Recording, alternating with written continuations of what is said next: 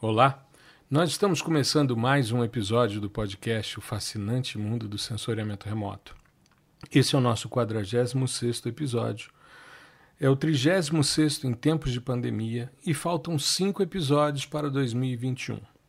Hoje eu vou abordar a segunda parte dos desafios do ensino remoto do sensoriamento. Nós começamos a falar sobre esse tema no episódio de número 42 mas nós falamos até a preparação para o retorno. E hoje eu vou mostrar como foi a partir da vivência já do semestre já praticamente se encerrando, né? Mas antes disso, eu queria falar sobre dois aspectos que eu julgo extremamente importantes, porque eles vão é, corroborar alguns aspectos que foram salientados em episódios anteriores. O primeiro é trazer as boas notícias com relação à Landsat 8.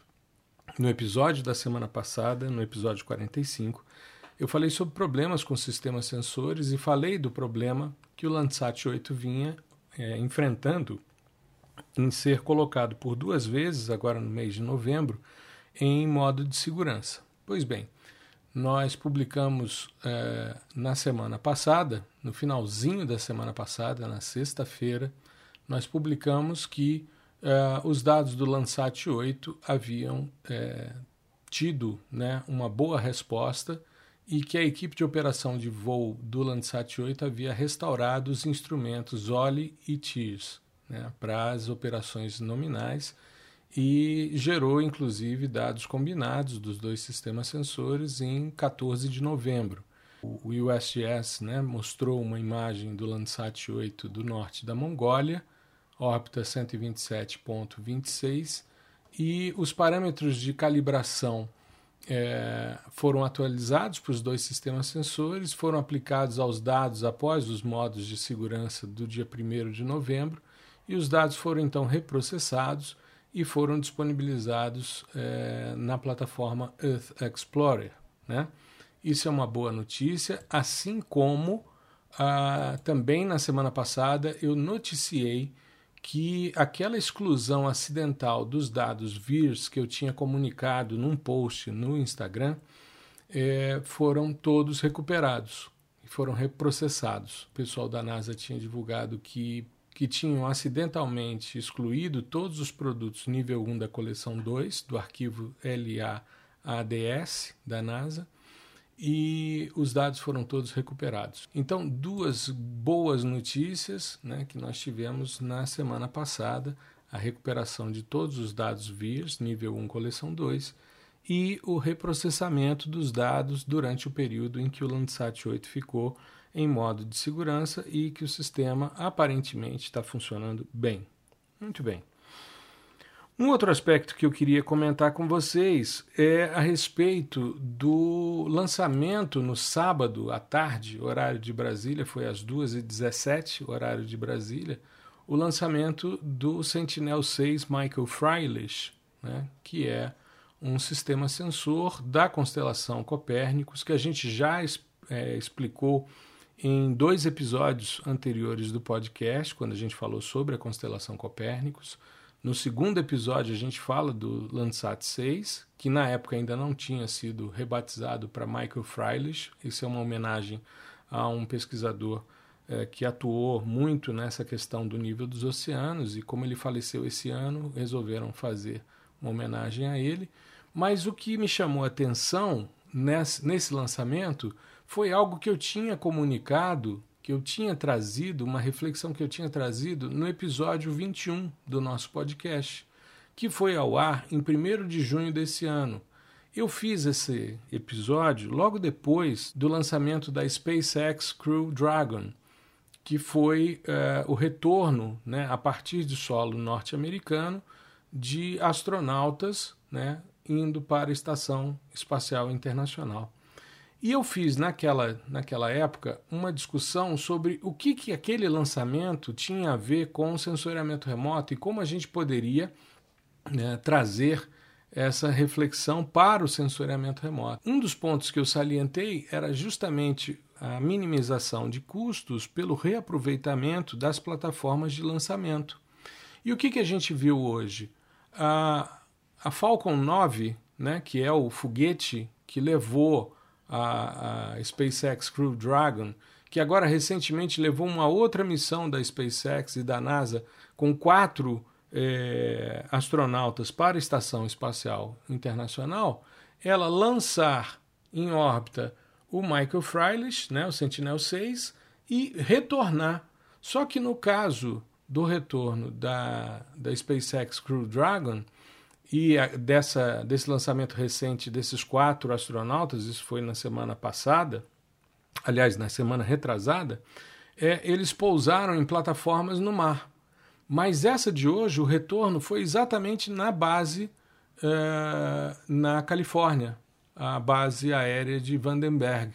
Então é algo assim extremamente interessante e é como uma amiga, né, a Lívia comentou no post, né, parece uh, que é, é, roteiro de filme, né, quando a gente vê uh, que um foguete que levou pessoas ao espaço voltou e já está ali de novo, né, colocando em órbita uma carga no caso, um sistema sensor tão importante como esse que vai medir e vai melhorar em muito a compreensão do nível dos oceanos. Muito bem. Então, eram essas as notícias que eu queria introduzir antes da gente falar do tema de hoje, para a gente mostrar como é que o podcast, ao longo desses quase 50 episódios, como é que a gente vai né, tratando de assuntos que depois trazem reflexões bastante interessantes. Eu queria já antecipadamente te convidar para hoje às 5 da tarde você estar comigo no meu canal no YouTube, né, que é youtube.com/c de canal, é, Prof Gustavo Baptista, né, tem um P mudo e às 5 da tarde a gente faz o ao vivo, como todas as semanas. E é uma oportunidade bastante interessante porque eu vou mostrar né, todas essas questões que eu estou falando ao vivo e a gente interage de forma melhor. O que, que, me motivou a fazer uma segunda parte sobre desafios de ensino remoto do sensoriamento? Duas questões me chamaram a atenção. Primeiro, a questão, uma palestra que eu participei, uma roda de conversa que eu participei há duas semanas atrás no Senacamb, que foi a primeira, primeira semana nacional né, de ciências ambientais. Eu tive o prazer, a honra de fazer parte dessa roda de conversa e a minha fala foi justamente sobre ensino virtual, sensoriamento remoto e ciências ambientais. Eu dou aula para o curso de ciências ambientais desde a sua eh, instalação na Universidade de Brasília. Pois bem, e uma outra coisa me chamou a atenção. Como eu estou num processo né, de credenciamento num programa de pós-graduação em desenvolvimento sustentável na Universidade de Brasília, eu fui fazer a minha atualização de currículo Lattes. Toda vez que sai uma publicação, uma coisa assim, eu normalmente já faço atualização. Se eu participo de uma banca, eu já faço atualização para manter sempre o currículo atualizado. Eu cheguei até a fazer uns stories sobre isso. Mas é, nesse período que a gente está vivendo de pandemia, que é um período de muita incerteza e de muito trabalho né, virtual, a gente acaba esquecendo e no currículo Lattes a gente pode publicar o que a gente fez em termos de redes sociais, em termos de lives, em termos de palestras online, em termos de webinars, né? E eu fui fazer atualização. Então eu tinha lançado algumas do início desse ano, do início do período da pandemia, porque desde o ano passado eu venho colocando isso no meu Lattes. E quando eu fui fazer a atualização, eu cheguei a um número bastante expressivo. Eu fiz até agora, e essa semana que está começando, nós vamos fazer mais uma. Eu fiz 24 lives, isso sem contar os ao vivos no YouTube, tá certo? Eu não estou considerando os ao vivos no YouTube porque é uma produção minha. Mas, e o podcast já está no Lattes, mas é, convites de palestras, é, de lives, de webinars. Foram 24 até agora. Nós vamos fazer a 25 essa semana com o Clube do Cientista. Provavelmente nessa semana nós vamos fazer, eu e um aluno meu e o Rafael do Clube do Cientista, nós vamos falar sobre processamento em Python, né? processamento de imagens de satélites em Python. E nós vamos fazer uma live no ambiente do clube, no Discord, para a gente rodar um script, enfim, em Python e a gente conversar um pouco sobre essas questões. Pois bem, então, quando essas duas coisas vieram à tona, eu falei: eu preciso gravar uma nova parte daquele episódio do 42, porque agora eu preciso dizer como foi. Eu preciso contar como é que foi essa experiência, essa vivência, porque nós temos muitos professores que me acompanham nas redes sociais e que muitos podem se aproveitar desse podcast, não só em sensoriamento, mas em outras áreas do conhecimento, para desempenhar suas atividades, até porque nós estamos com uma autorização do Conselho Nacional de Educação para que o ensino remoto se estabeleça até o final de 2021, e é bem provável que nós, enquanto não tivermos uma imunização em massa da população contra a Covid-19, provavelmente nós não teremos um retorno full né, às atividades presenciais. Eu falo sobre essa questão do retorno às atividades presenciais porque existe uma movimentação no sentido de é, algumas atividades de campo e algumas atividades de laboratório retornarem. Eu, particularmente, isso é uma posição minha, tá? Minha, não institucional, mas minha. É, eu, particularmente, não vejo motivo para se retornar a uma atividade presencial se nós não tivermos ainda o, a liberação de uma vacina. E o que, que a gente está observando agora na segunda onda, principalmente nos países europeus, que boa parte das escolas e universidades retornaram às atividades e tiveram aumento no número de infectados.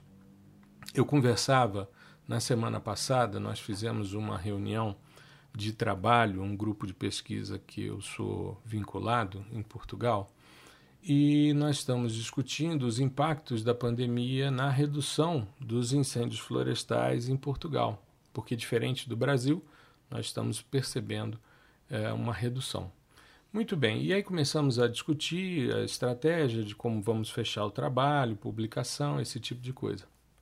Mas antes disso, é claro, a curiosidade para saber como os amigos estão, uh, os seus familiares, enfim. E eles estão num processo agora novamente de lockdown. Mas as atividades continuam nas universidades e nas escolas. E aí, é, conversando com eles, eles estão bastante preocupados porque essa segunda onda é, ela é bem mais é, preocupante pelo número de infectados do que a primeira onda. Até porque o que, que acontece? Numa primeira num primeiro momento, todos nós não sabíamos direito o que, que era essa pandemia.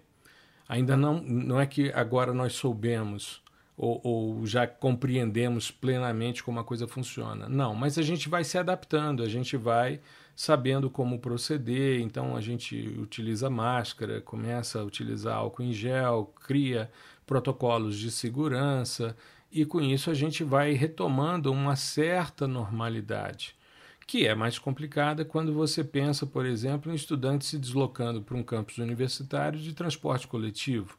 Então a universidade continua na etapa zero, né, de retorno virtual, porém sem atividades presenciais. Eu estive na universidade na semana passada para pegar os, os livros, os materiais para preparar as disciplinas do próximo semestre, que começam em fevereiro. O segundo semestre de 2020 vai começar dia 1 de fevereiro aqui na Universidade de Brasília e é, universidade fechada, né? Do mesmo jeito, quando eu fui para em agosto começarmos o semestre, em julho eu fui mesmo jeito. Pessoal da segurança perguntando o que, que você vai fazer, como é que você vai, o que, que você vai, é, o que, que você está fazendo ali naquele momento, qual é a sua seu interesse. A mim, como eu sou grisalho e a minha barba é branca, né? E ela fica fora da máscara, né, porque ela é mais volumosa. Então eles olham e pensam, bom, é professor, mesmo eu não usando uma identificação formal, é, eles não me barram. Mas eu vi estudantes sendo parados e questionados do porquê que lá eles estavam. E essa segunda onda, ela é mais complicada, principalmente no caso da Europa, porque os contágios estão acontecendo em família. Os jovens estão saindo mais, estão achando né, que as atividades presenciais podem ser, é, podem acontecer no, normalmente, então as festas, os bares, as boates acontecendo, e esses indivíduos vindo para casa e contaminando os mais velhos. Né? Me chamou muita atenção é, um aspecto que um amigo comentou é que a geografia explicava bem essa questão. Ele dizia que o centro e o sul de Portugal são mais europeus, então são mais frios nas relações é, familiares, enquanto que no norte a relação religiosa é muito forte, então as pessoas se encontram nos sábados e domingos para os almoços em família, é, vão à missa juntos ao domingo, e com isso a, os avós encontrando os netos, enfim, e aí você tem um aumento que está acontecendo no núcleo familiar e que tem preocupado muito porque o número de contaminados tem crescido e nós vimos agora no dia 17 o maior número de óbitos de toda a história da pandemia, né? Muito bem. Então, dentro dessa perspectiva, eu comecei a minha fala dizendo, usando e parafraseando a nossa reitora, a professora Márcia, que disse que não podemos deixar ninguém para trás, isso é um fato. Se nós pensarmos numa estrutura de um laboratório de sensoriamento remoto, nós vamos encontrar umas baias né, com a presença de computadores para que os alunos façam os processamentos.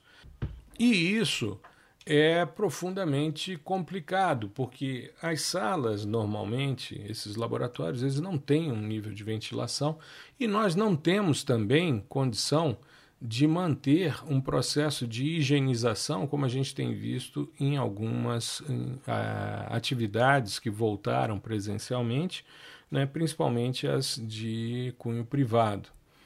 Muito bem, só que dentro desse ambiente, e eu cheguei a lecionar nesse primeiro semestre, antes da suspensão do calendário, como eu comentei no episódio é, 42, eu cheguei a lecionar para pós-graduação um dia na sala, nós temos em torno de 10 estudantes, um pouco menos, e me senti muito é, preocupado né, com o ambiente que a gente estava. E naquele momento, nós estávamos tendo os primeiros casos já havia então uma suspensão para evitar o colapso do sistema de saúde, mas a pandemia se estabeleceu.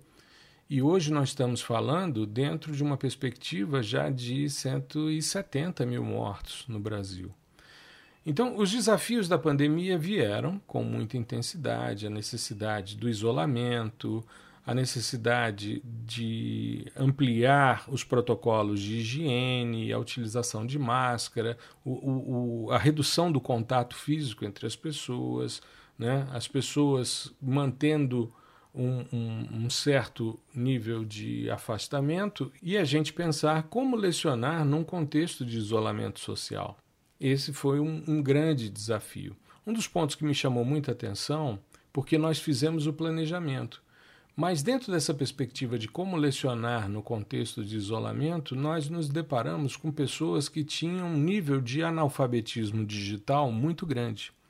Eu cheguei a gravar um episódio de podcast com o Clube do Cientista, que foi o segundo episódio deles, falando sobre analfabetismo digital e como os jogos e redes sociais podem permitir essa inclusão.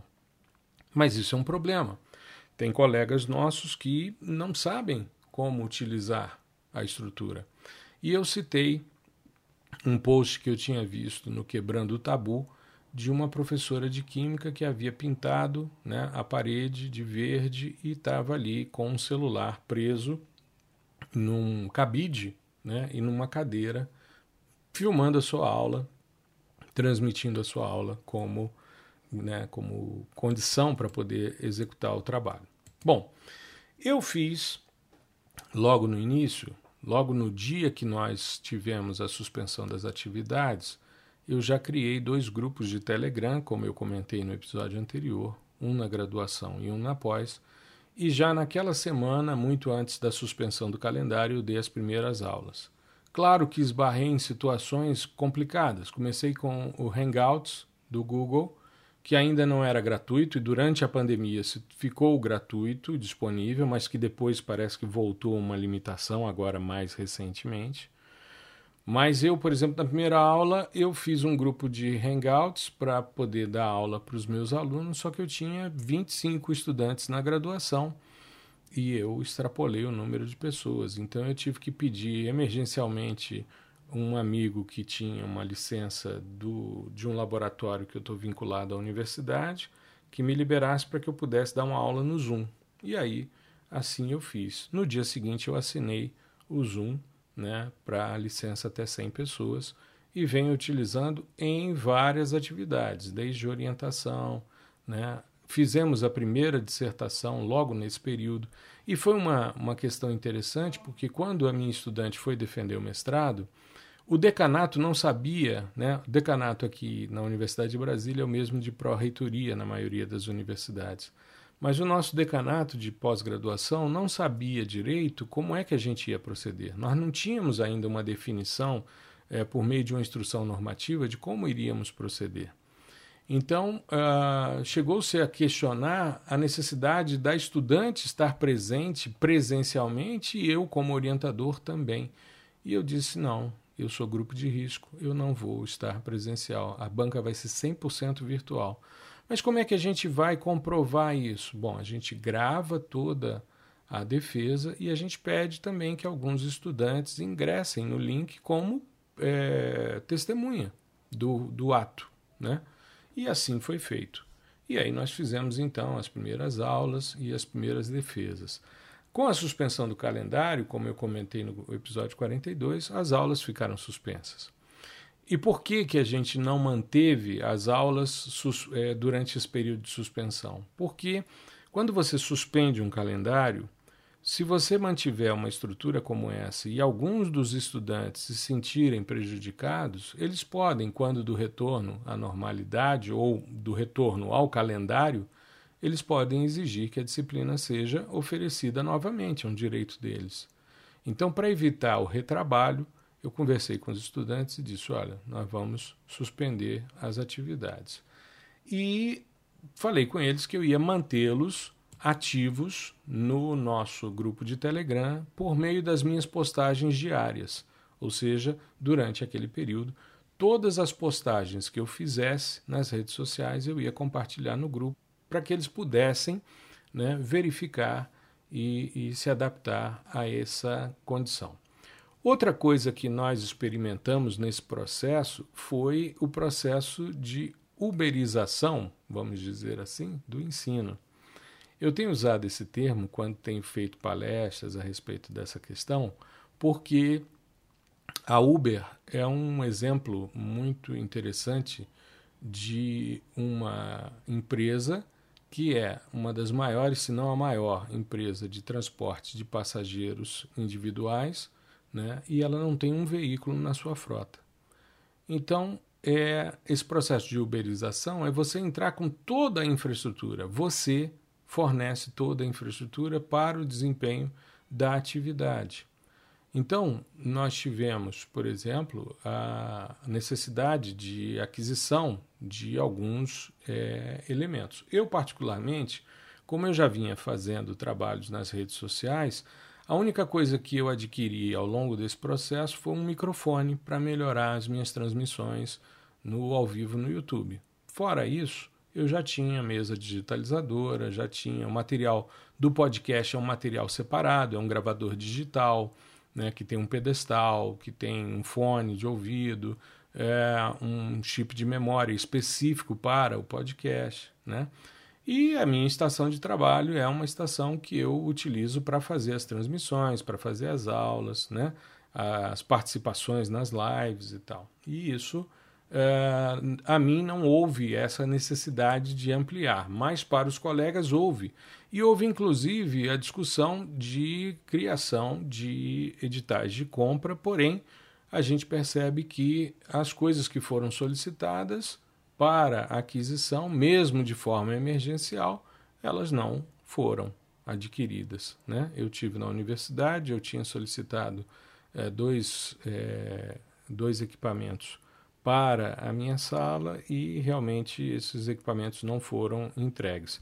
Pelo que eu sei também, as webcams, microfones que foram solicitados pelos colegas também não foram. Então, eles acabam tendo que correr atrás e comprar os equipamentos.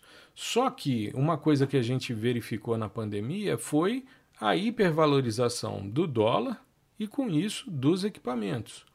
Eu cheguei a comprar um microfone de lapela por 80 reais e ele está sendo comercializado a 280, 300 reais no período da pandemia.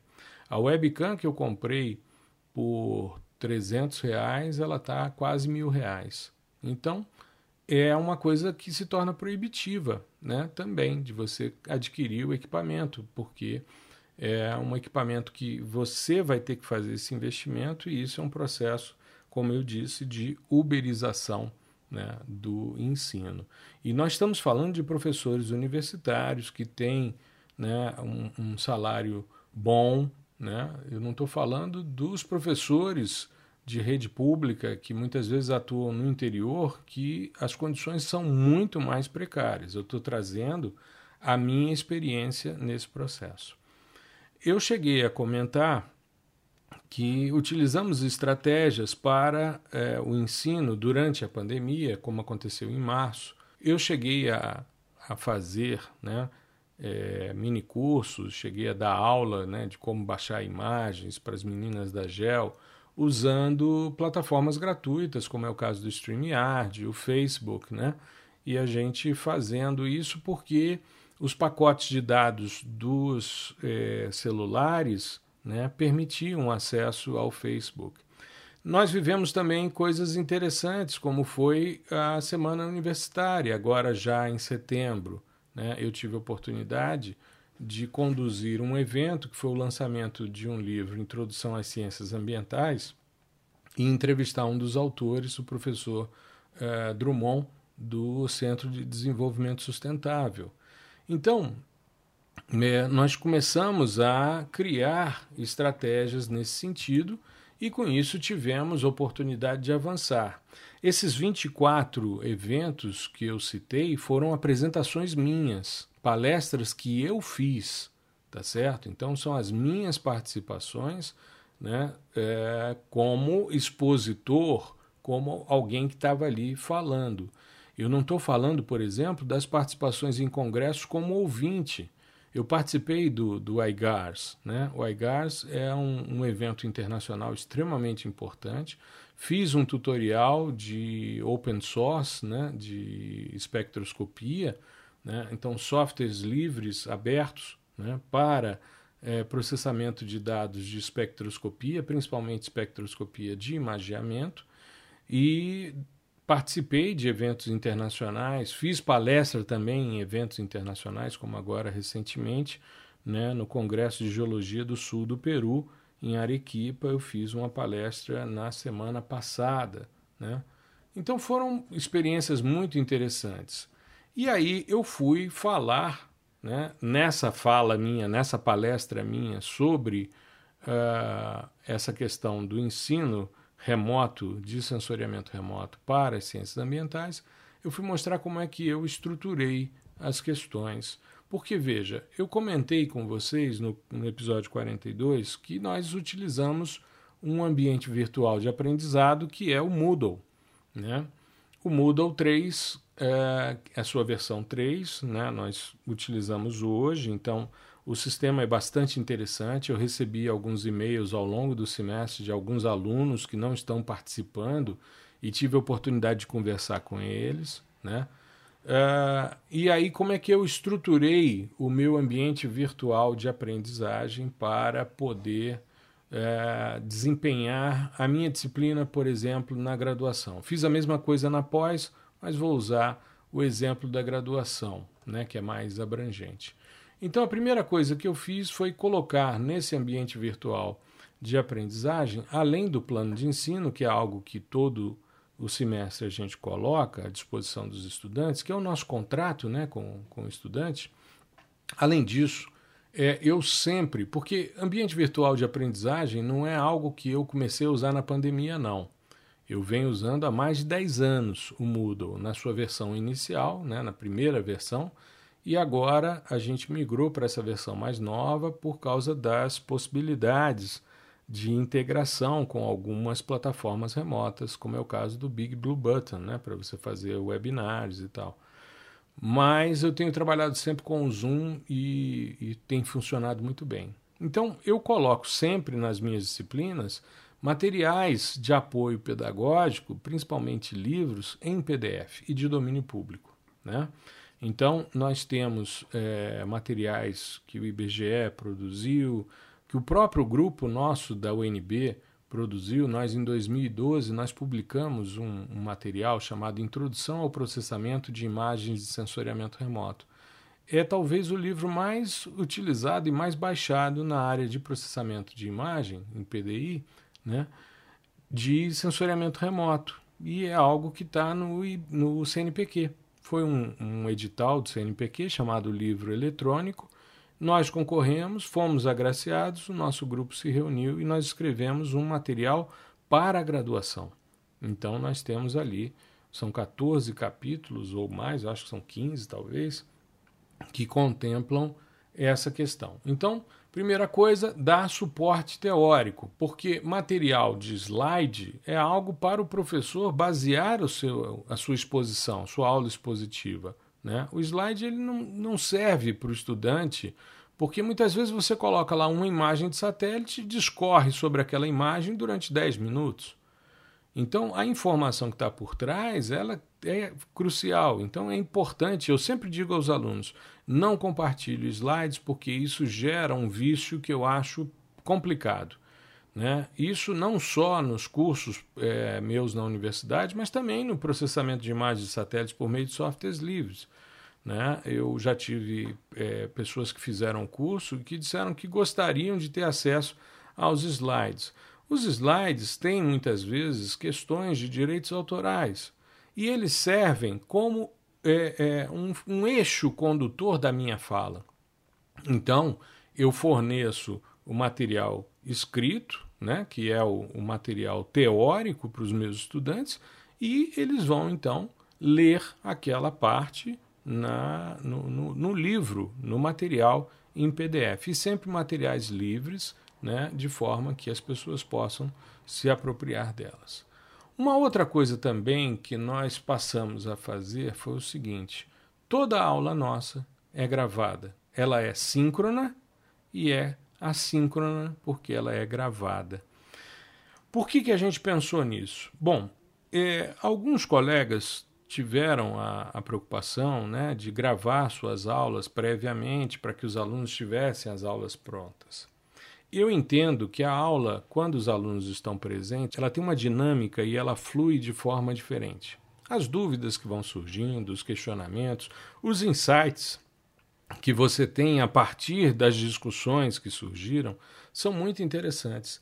Então, eu faço sempre a minha aula no horário da aula, da disciplina. Então, por exemplo, esse semestre, as minhas aulas de processamento de, de introdução ao processamento de imagem é, são na sexta-feira à noite, de sete até nove e pouco, né?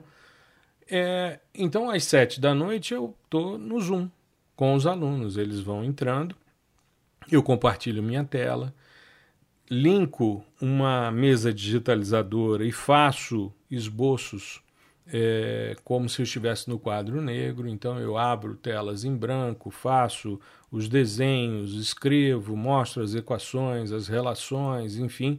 Eu desenho muito né, até hoje, enquanto estou presencialmente num quadro. Então a utilização da mesinha digitalizadora foi extremamente útil nesse sentido. Toda aula minha eu faço algum esboço, seja na graduação, seja na pós. Na graduação é quarta-feira às 8 da manhã. Né? Então, é, de 8 até quase meio-dia, a gente, a gente vai levando dessa forma. Então, toda aula minha, é, quando eu começo, eu gravo. Eu cheguei a fazer transmissão ao vivo para o YouTube para testar, né? E os dois modelos funcionam bem, mas a gravação é, eu tenho mais habilidade, mais agilidade. O, a transmissão eu preciso esperar o tempo de processamento do, do YouTube. E que às vezes demora algumas horas para isso acontecer. Então eu tenho feito sempre a gravação e utilizo como repositório das aulas o meu canal no YouTube. Todas elas estão não listadas. Porque, como os meus alunos aparecem nas, nas aulas, é, eu, por uma questão de manutenção da privacidade deles, da identidade deles, eu deixo não listado. E o link eu disponibilizo no ambiente virtual de aprendizagem. Então, cada aula tem lá um link e ele acessa o vídeo e assiste. Elas estão colocadas nesse repositório por um motivo muito simples. Muitas vezes os alunos não conseguem estar presentes no momento da sua aula. E eu acho que o grande, o grande ganho de um sistema virtual como esse é justamente o fato do estudante não perder a aula ele assiste quando ele pode. Isso, para mim, sempre foi um agente motivador do ensino à distância, do EAD, né? Porque eu sempre entendi que o fato do estudante, às vezes, ter algum, alguma dificuldade, às vezes um problema de trânsito, às vezes o cara está preso no trânsito, no engarrafamento, e não consegue chegar a tempo e ele perdeu uma explicação crucial, às vezes, para o desenvolvimento de alguma tarefa. Se isso estiver disponível no repositório, ele assiste depois. E se ele depois, mesmo que ele tenha participado, mas se ele depois quer tirar dúvidas, quer ver como é o procedimento, alguma coisa não ficou clara, ele assiste novamente, ou seja, isso está disponível para ele o tempo que ele quiser. Então, para mim, esse é um ganho muito grande. Então, as minhas aulas são presenciais, síncronas mas elas ocorrem de forma assíncrona também. Os alunos podem, né, aqueles que não puderem estar presentes, eles vão fazer a visualização. E aí você deve estar se perguntando como é que você afere a presença desses alunos que não participaram no dia da aula. Esse foi um desafio, foi um desafio. Primeiro, na parte mais teórica, eu fiz questionários. Então, é, eu criava questionários autocorrigíveis, então é, eu não preciso corrigi-los, porque os questionários vão ter os resultados. Né? Dou a eles duas tentativas para que eles possam responder a questão. Né? Então, é, eles não têm o gabarito nem o, o, feedback enquanto estão no processo de, de resposta, mas eles têm duas alternativas, duas tentativas. Né? Para fazer. E com isso, eles fazendo esse questionário, eles me dizem que estiveram presentes. Ou assistiram depois, enfim, eles precisam ter assistido a aula para responder o questionário. Então, eles fazem isso como forma de serem avaliados parcialmente e, ao mesmo tempo, de dizerem: estou presente. É claro que as pessoas têm a disponibilidade e a possibilidade de é, até 25% de faltas. Então o cara pode optar uma atividade que ele achou mais complicada, ou que ele não quis assistir o vídeo, ou não teve tempo e tal, tudo bem, ele não vai responder e com isso ele também não terá presença naquele encontro, né? Esse questionário fica do dia da aula até o dia da próxima aula, uma hora antes do início da aula síncrona. Então eles sabem como é que funciona e aí vão fazendo esses questionários. Os questionários são bastante interessantes porque você tem questões em que você pode preencher, você tem questões de primeira coluna com a segunda, de acordo com a segunda, você tem questões abertas, enfim, é bem interessante. O Moodle te dá uma série de possibilidades muito generosa, muito interessantes. Para a parte de processamento, aí eu tinha um gargalo. Por quê? Porque eu tenho alunos que assistem aula no celular. Como é que eu vou pedir para esses caras fazerem processamento de imagem? É difícil, né? E eu tenho várias etapas de pré-processamento e etapas de processamento. Então, o que, que eu fiz? Para cada uma delas, eu reajustei as tarefas que eu tinha no presencial. Porque no presencial, como é que eu procedia? Eu chegava, eles apresentavam o trabalho da semana anterior. Aí eu começava a aula expositiva, explicava a teoria que estava por trás do processamento, mostrava o passo a passo, fazia um tutorial com eles e eles ficavam liberados durante uma semana para fazer os processamentos e postarem no Moodle para, no início da próxima aula, apresentarem. Então eu peguei essas atividades e, ao invés de pedir para eles processarem, eu disponibilizei os prints de tela com os processamentos. E aí, ao disponibilizar, porque eu sempre pedia que eles fizessem um processamento e avaliassem os resultados. Quais foram os ganhos, os prejuízos que surgiram naquele processamento, qual, qual foi o processamento que mostrou melhor resposta para determinado alvo, enfim. Então eu já disponibilizava o print, ele não precisava fazer, estava ali o print processado. Na aula eu mostrei o como fazer. Então eu gravei durante a aula o passo a passo, minha tela compartilhada, eu faço com eles né, as questões. E aí eles vão respondendo. Isso serve como presença e como avaliação também. Então, na parte teórica, eu tenho os questionários, na parte prática, eu tenho esses trabalhos que eles respondem. Né? E eu vou vendo como eles vão respondendo. Só que, logo no início, é, nós nos esbarramos numa questão que é o fato da universidade trabalhar com softwares proprietários. E eu sempre fui um entusiasta de software livre. Então, por liberdade de cátedra que eu tenho, é, eu incluí dois softwares livres para trabalhar com eles. Por que dois? Porque, assim como eu faço no curso Processamento de Imagens de Satélites por meio de softwares livres, é, eu não gosto de ficar preso a um software só eu gosto de mostrar quais são as possibilidades e qual software resolve melhor determinado processamento. Então, eu adoto pelo menos dois na graduação com eles. Eu adotei o TerraView, do INPE, e o LeewWorks, da ESA.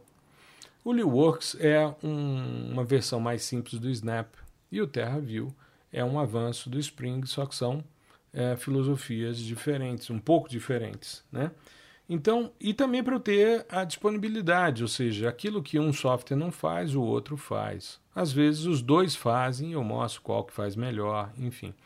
Então, eles têm os dados disponíveis, as imagens já cortadas, pequenininhas, é, dentro de uma perspectiva que dá para eles trabalharem, é, no Moodle. Esses dados para cada etapa, se eles vão, por exemplo, fazer uma fusão, eles têm a, a multispectral desde o início do curso, Aí eu libero, por exemplo, a pancromática para eles fazerem a fusão. É, então, coisas nesse sentido. Né? E a gente foi gravando também tutoriais. Eu fui disponibilizando alguns tutoriais de como fazer determinados processamentos com eles nos softwares livres. Então esses tutoriais eles também foram disponibilizados para eles nessa plataforma de ensino virtual no Moodle. Muito bem. Então, é, eu fui mostrando cada um dos softwares, as potencialidades, e agora a gente está numa fase é, mais final do nosso semestre. Além, é claro, de eu incentivá-los a ouvirem o podcast, essa semana, por exemplo, uma aluna minha me disse que está fazendo um curso no Maranhão à distância de geoprocessamento né, uma aluna minha da graduação, e disse: professor, eles usam seu podcast como um dos materiais de apoio. E eu falei que sou sua aluna e tal. E eu falei: pô, muito legal isso, né, da gente saber que as pessoas estão fazendo esse tipo de análise. Além disso, eu tenho sempre colocado é, postagens diárias e tenho no domingo eu faço sempre uma postagem sobre processamento de imagens de satélites por meio de softwares livres. Então, uma forma de chamá-los também a essas questões. Né? Mas o meu maior desafio foi e está sendo, porque a gente está caminhando ainda nesse processo, a gente ainda não concluiu, nós vamos concluir o semestre agora no final da primeira quinzena de dezembro, que era o trabalho final, o seminário. E aí, como é que eu faço normalmente? Eu faço dessa forma também na pós-graduação. Tá? Na pós-graduação, nós não adotamos um software livre, nós utilizamos alguns plugins no QGIS que nos permitiam, por exemplo, o trabalho com a espectroscopia. Mas é, a questão dos seminários. Seminário, eu sempre é, faço uma provocação com os meus estudantes, que é pedir que eles apresentem um trabalho que tenha sido é, publicado num congresso, num simpósio. Eu escolho, né, os trabalhos em função do nível de processamento que esteja de acordo com aquilo que eles viram. E aí é, eu peço que eles façam a apresentação do trabalho, façam uma discussão sobre pontos positivos e pontos negativos que eles viram no trabalho e façam proposições de processamento que melhorem o trabalho. Quando eu falo dessa questão logo no início do semestre, eles acham que é inconcebível que eles terão competência para chegar a avaliar alguma coisa que foi publicado. Quando eles chegam agora no final, que eles já viram todas as etapas de processamento, aí eles vão ter a noção de que, na verdade, eles sabem como criticar e aquilo que eles podem fazer em termos de melhoria para o trabalho. E as contribuições são sempre muito interessantes. Eu, às vezes, por maldade, eu coloco um artigo meu. Eu fiz o artigo e peço que eles critiquem e façam sugestão. Eles ficam numa saia justa, ficam pisando em ovos e dizendo: Meu Deus, como é que a gente vai fazer isso com o professor? Eu digo a eles: Olha, às vezes as sacadas que vocês têm eu não percebi, eu não vi. E às vezes a sua sugestão pode me motivar a fazer um outro trabalho, a avançar nesse sentido. Não há nenhum problema com relação a isso. Eu já tive alunos extremamente competentes que, quando eu faço essa proposição, o cara baixa a imagem do artigo, faz os processamentos que o cara fez e aí ele faz a proposição mostrando aquilo que ele faz. Só que eu não posso exigir isso nesse momento em que a gente não tem atividade presencial, que a gente não tem como oferecer o laboratório para que o aluno faça o processamento, eu não posso exigir dele esse tipo de coisa. Então, a gente tem é, sempre que tirar proveito. Isso é uma característica que eu tenho há muitos anos e eu aprendi isso ao longo do tempo. É que a gente tem que tirar sempre o que há de melhor no trabalho dos outros. Né? Então, mesmo que o trabalho esteja ruim, você encontra algum ponto positivo e você é, ressalta essa questão e com isso você ajuda as pessoas a avançarem. Você não cria um bloqueio e a pessoa toma raiva da área do conhecimento por sua causa. Né? Muito pelo contrário, ela vai percebendo que é um mundo fascinante e vai se apropriando dele. É essa a minha é, intenção quando leciono ou quando estou aqui com você falando aqui no podcast ou nas redes sociais. É que você compreenda que é um mundo fascinante e que você pode se apropriar dele. Tá legal? Eu espero que você fique bem, eu espero que tenha sido interessante. Lhe aguardo às 5 da tarde no YouTube para a gente poder falar a respeito desses temas que foram discutidos hoje aqui, mostrar algumas questões e com isso a gente avançar. Tá bom? Se cuide, Fique em casa se possível, para a gente logo voltar uma normalidade. Uma boa semana para você, tudo de bom. Um grande abraço.